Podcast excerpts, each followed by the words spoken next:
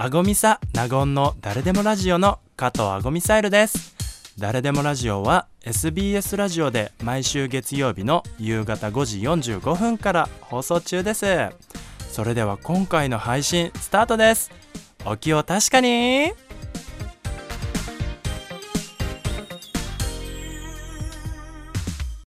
改めましてドラッグクイーンの加藤あごみサイルです。同じく納言アパッショナタでございます。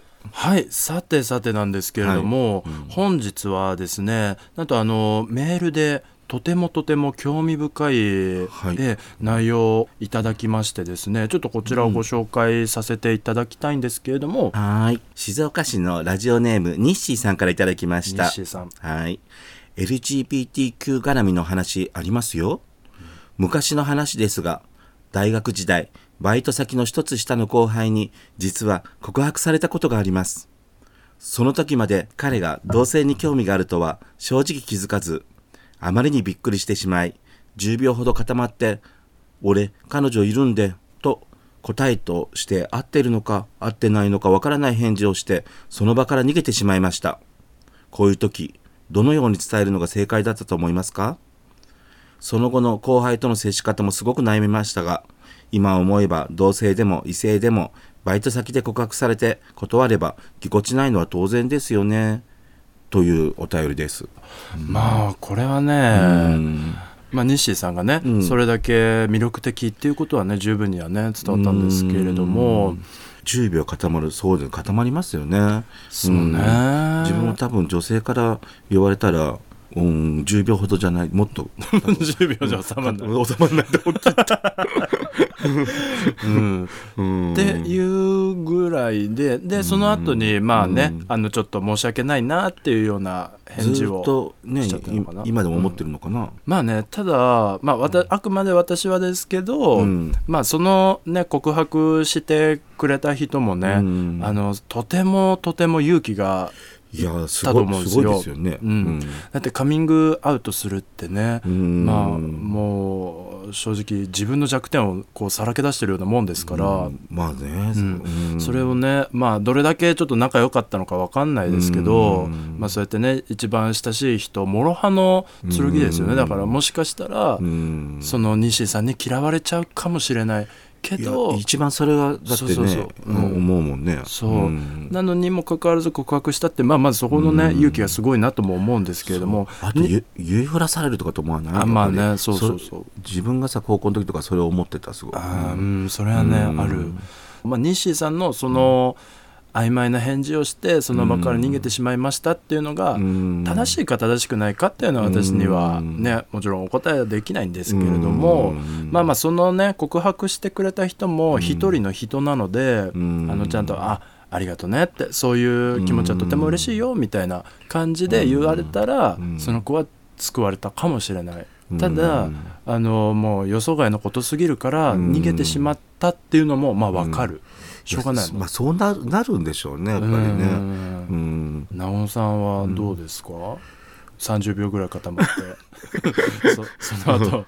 いやまあもう本当ね中学生ぐらいの時から女性に告白されたのはもうないけど、うん、それ以降は、うん、今だったらもうゲイだからって言っちゃいそうだけど。なるほどね、うん、でもやっぱりね、うん十年前のその、ね、あの大学生とかさその時期ぐらいに言われたら、まあなんか嘘つくだろうねきっとね、まあ、もしこの彼女がいたのかどうか本当は分かんないんだけどこれこの文章だけだと、うん、まあ、彼女がいないのにいるって言っちゃったのだったらちょっとまあ嘘になるから、うん、まあそれだったら本当のこと言ってあげた方が良かったかもしれない、うん、ちょっと同性のあなたを恋愛対象とは見れないでよ、みたいな、ででもこれ西さんものこの気持ちも分かるよね、まあね、うん、とっさにねそこまでね頭回んないと思う。回んないね、うん、なんか絶対。まあこういう経験ってなかなかないと思うから西さんみたいな。そうそうそう、うん、そんなにないと思うんですよ、ねこれからの時代だとねもっと増えるかもしれないけど。もうちょっと増えるかもしれないけど、うん、あえてなんかテンプレートの回答を用意しとくとかっていうのは特に必要ないと思うんですねもちろん。ただその時なんかドギマキして、うん、やべやべなんか早く回答して回答しなきゃみたいな、うん、答えなきゃみたいな感じになるよりかは一旦落ち着いて、うん、あその今告白してる人はあのそういう人だから、まあでもちゃんとその一人の人として見てあげて、うん。ちゃんとお断りしなきゃなっていう気持ちだけ、うん。このラジオを聞いてね、あの次から。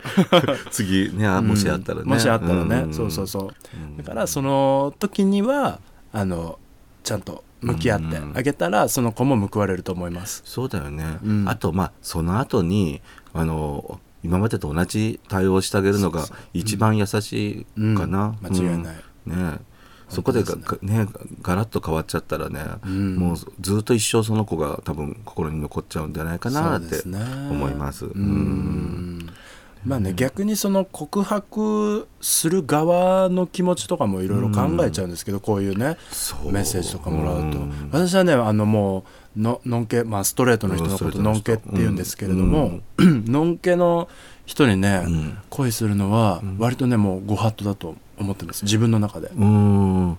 自分はね昔よく恋しちゃったんですけど。うん。わかる。うん。まあ誰しもがね通る道だから。中学高校ぐらいまでかな、うんただよく相談されるんですよ私ね。そういうことね。相談されたらはっきり言えるのは、ストレートの人と無理やり恋愛しても必ず終わりが来ます、間違いない、だからあのそのちょっと一瞬の夢をあのそうちょっと見れるのは確かですけど、うん。うん。それで幸せになった経験は実を言うと私はありません。同じく。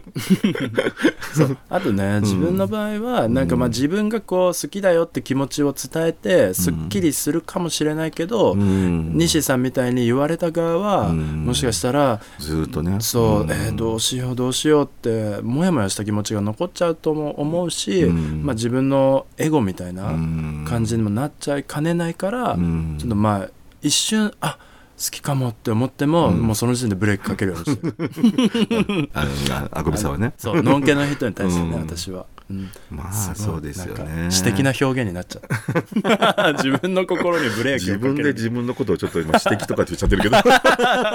まあいいそうかそうセルフプロデューサー得意なんです。はい。というわけでですね今日は、えー西さんからの、えーお便りについて私どもが、えーご紹介させていただきました。